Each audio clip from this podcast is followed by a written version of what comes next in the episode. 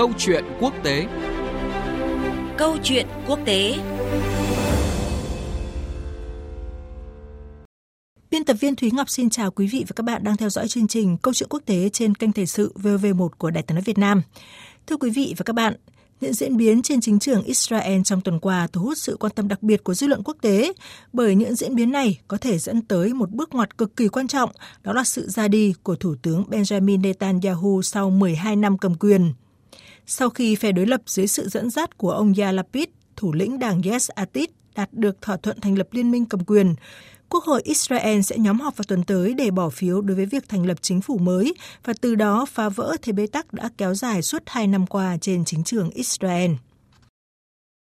Israel đã trải qua bốn cuộc bầu cử trong vòng hai năm qua, nhưng đến nay vẫn chưa thể tìm ra ai là người đứng đầu chính phủ. Sau cuộc bầu cử lần thứ tư diễn ra hồi tháng 3 vừa qua, các đảng lớn cũng không giành đủ 61 ghế trong Quốc hội để đứng ra thành lập chính phủ, buộc Tổng thống nước này phải chỉ định đảng có số phiếu lớn nhất là Likud của đương kim Thủ tướng Netanyahu đứng ra thành lập chính phủ. Nhưng sau 28 ngày kêu gọi liên minh, đảng Likud đã thất bại và một lần nữa Tổng thống đã chỉ định đảng Yes Atid của thủ lĩnh Yair đứng ra thành lập chính phủ. Với việc đảng Likud giành được 52 ghế trong cuộc bầu cử nhưng vẫn không thể thành lập được chính phủ liên minh, nhiều người không đặt nhiều kỳ vọng vào việc ông Yair có thể hoàn thành nhiệm vụ này khi mà đảng Yes Atit chỉ giành được 17 ghế. Tuy nhiên, chỉ ít giờ trước thời hạn chót vào đêm mùng 2 tháng 6, ông Yair đã bất ngờ tuyên bố đạt được thỏa thuận thành lập liên minh cầm quyền với một số đảng đối lập. Để có thể vận động được sự ủng hộ của các đảng đại diện cho tối thiểu 61 ghế trong Quốc hội Israel, ông Lapid đã nhận được lá bài quyết định từ lãnh đạo đảng Yamina, ông Natalie Bennett theo thỏa thuận giữa các bên, ông Bennett và ông Lapid sẽ lần lượt thay phiên nhau giữ chức thủ tướng trong chính phủ mới trong hai năm. Sau hai năm chứng kiến sự bế tắc chính trường, người dân Israel bày tỏ sự vui mừng trước bước tiến đột phá này.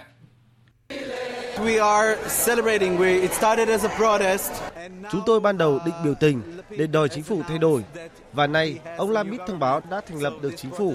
nên biểu tình biến thành ăn mừng Chúng tôi hy vọng có sự thay đổi và tương lai tốt đẹp hơn ở đất nước tuyệt vời này.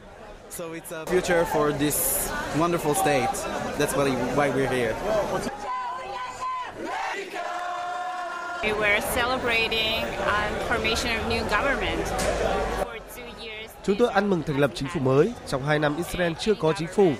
và chúng tôi đã phải trải qua vài cuộc bầu cử liên miên. Nay chúng tôi hy vọng vào chính phủ mới ổn định. Chính phủ liên minh mới được đánh giá là một liên minh rất phức tạp với 8 đảng phái từ cánh tả tới cánh hữu với nhiều ý thức hệ và lần đầu tiên trong lịch sử Israel có một đảng đại diện cho 21% người thiểu số Ả Rập. Thỏa thuận thành lập chính phủ còn cần phải được Quốc hội thông qua mới có hiệu lực. Phe đối lập của ông Lapid chỉ vượt mức tối thiểu không nhiều tại Quốc hội nên vẫn còn khả năng phe của Thủ tướng Netanyahu sẽ vận động một số nghị sĩ trong liên minh đối lập phủ quyết việc này. Câu chuyện quốc tế cùng nhìn lại những diễn biến quốc tế nóng trong tuần. Thưa quý vị và các bạn, vậy là thời điểm quyết định tương lai của Israel sẽ diễn ra vào ngày 9 tháng 6, thời điểm Quốc hội nhóm họp để bỏ phiếu đối với việc thành lập chính phủ mới. Kết quả bốn cuộc bầu cử vừa qua đã cho thấy sự chia rẽ sâu sắc trên chính trường Israel và sự chia rẽ đó chắc chắn sẽ ảnh hưởng tới những lá phiếu cuối cùng tại Quốc hội. Cuộc trao đổi với đại sứ Nguyễn Quang Khai, người từng có nhiều năm làm việc tại Trung Đông, sẽ phân tích cụ thể hơn những kịch bản đang chờ đợi Israel ở phía trước. Xin chào đại sứ Nguyễn Quang Khai ạ. À, xin chào biên tập viên Thúy Ngọc và quý thính giả Đài Tiếng Nói Việt Nam. Thưa ông, sau 4 lần bầu cử mà không thể thành lập được chính phủ, cái việc các đảng đối lập đạt được thỏa thuận thành lập liên minh cầm quyền trong đêm mùng 2 tháng 6 được đánh giá là một bất ngờ. Vậy thì ông có nhận định như thế nào về liên minh với số lượng đảng có thể nói là kỷ lục này ạ? Ờ, chính trường Israel đang diễn biến đầy kịch tính. Tám đảng trong phe đối lập đã đạt được cái thỏa thuận thành lập một chính phủ liên minh vào phút chót. Việc các đảng đối lập thỏa thuận với nhau thành lập một cái chính phủ liên minh mục đích chủ yếu là nhằm loại bỏ Thủ tướng Netanyahu à, đã cầm quyền liên tục 12 năm. À, thực ra là 16 năm nếu tính cả cái nhiệm kỳ 96-99. Đồng thời là chấm dứt cái cuộc khủng hoảng chính trị kéo dài 2 năm rưỡi nay và tránh phải tổ chức lại cái cuộc bầu cử lần thứ năm. Để đạt được thỏa thuận này ấy, thì các đảng đều phải nhượng bộ, chấp nhận uh, đảng của người Ả Rập tham gia này hoặc là thủ lĩnh của cái đảng Yesh Atit của Lapid ấy, được tổng thống Raven Rivlin à, giao đứng ra thành lập chính phủ nhưng mà phải để cho ông Naftali Bennett là thủ lĩnh của đảng Yemeni à, nhỏ hơn rất nhiều à, làm thủ tướng à, luân phiên trong hai năm đầu tiên. Với cái số đảng lớn như thế này ấy, thì với cái quan điểm rất là khác nhau thì việc phân chia ghế trong chính phủ đã khó và nếu chính phủ được lập ra ấy, thì hoạt động cũng không dễ dàng chút nào. Hiện dư luận quốc tế đang đặc biệt quan tâm tới cái thời điểm Quốc hội Israel nhóm họp để à, bỏ phiếu thông qua việc thành lập chính phủ mới, cái thời điểm quyết định đối với sự nghiệp chính trị 12 năm của ông Netanyahu. Vậy thì ông có thể phân tích những cái kịch bản có thể diễn ra sau cái thời điểm này ạ? À, theo luật của Israel ấy, thì trong một tuần kể từ khi thông báo cho Tổng thống việc thành lập cái chính phủ mới, tức là chậm nhất là ngày mùng 9 tháng 6 tới, thì Quốc hội Knesset của Israel phải bỏ phiếu tín nhiệm chính phủ mới sẽ chỉ được thông qua với đa số phiếu 61 trên 120. Việc thành lập chính phủ đã khó vì có quá nhiều đảng phái tham gia liên minh, thì việc giành được tín nhiệm tại Quốc hội cũng không dễ dàng chút nào. Chủ tịch Quốc hội hiện nay ấy, là Yarif Levin là người thuộc đảng Likud của đương kim Thủ tướng Netanyahu thì cũng đang tìm cách trì hoãn cuộc bỏ phiếu để ông Netanyahu có thời gian tập hợp lực lượng chống lại cái chính phủ liên minh. Mặt khác ấy, thì trong cuộc bầu cử tháng 3 vừa qua thì đảng Likud của Thủ tướng Netanyahu đã về thứ nhất với 30 phiếu. Như vậy, ảnh hưởng của Likud ở Israel vẫn còn khá mạnh. Ông Netanyahu đang tìm mọi cách tranh thủ các cái đảng tôn giáo và một số đảng phái khác trong cuộc bỏ phiếu tín nhiệm chính phủ liên minh sắp tới để chính phủ này không được quốc hội thông qua. Nếu chính phủ liên minh không được thông qua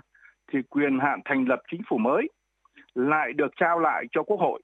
và các đại biểu quốc hội sẽ có 21 ngày để tìm kiếm sự ủng hộ và nếu trong thời gian này vẫn không thành lập được chính phủ, thì quốc hội sẽ tự động giải tán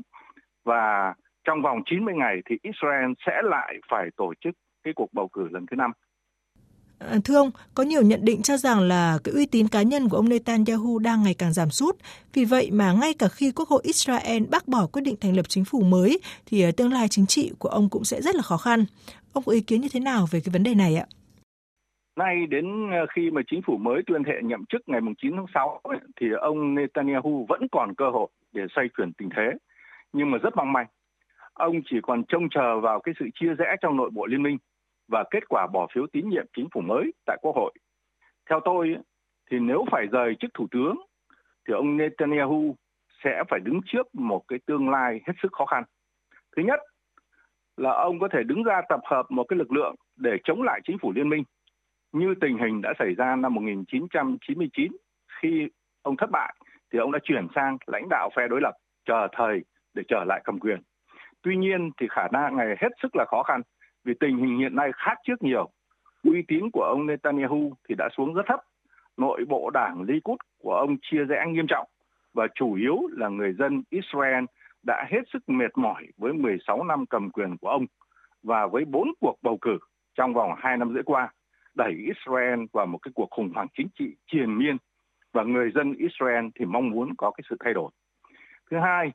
là ông Netanyahu hiện vẫn đang phải hầu tòa về các cái cáo buộc tham nhũng, lạm dụng lòng tin thì khi mất chức thủ tướng thì ông cũng sẽ mất luôn quyền miễn trừ và tòa án thì sẽ dễ dàng luận tội và đưa ra một cái bản án đối với ông và và nếu điều đó xảy ra thì không loại trừ khả năng ông sẽ phải ngồi tù. Chính trường Israel thì hết sức phức tạp. Một đất nước hơn 9 triệu dân mà có đến hơn 50 đảng phái chính trị, không ai có thể dự đoán trước được điều gì. Xin cảm ơn đại sứ Nguyễn Quang Khai. Thưa quý vị và các bạn, truyền thông quốc tế những ngày này thì đăng tải rất là nhiều bài viết về một thời kỳ mới với Israel, thời kỳ không Netanyahu. Nhưng có lẽ những tiên đoán về một đất nước Israel không được dẫn dắt bởi ông Netanyahu ở thời điểm này là vẫn còn quá sớm, bởi chặng đường phía trước của Israel vẫn còn rất nhiều ngã rẽ và tiềm ẩn nhiều bất ngờ. Những bế tắc trên chính trường Israel liệu sẽ được tháo gỡ hay những vòng xoáy luẩn quẩn sẽ lại tiếp tục lặp lại? Chúng ta sẽ cùng chờ đợi câu trả lời trong tuần sau. Chương trình Câu chuyện quốc tế hôm nay kết thúc tại đây. Cảm ơn quý vị và các bạn đã chú ý theo dõi và xin hẹn gặp lại trong các chương trình sau.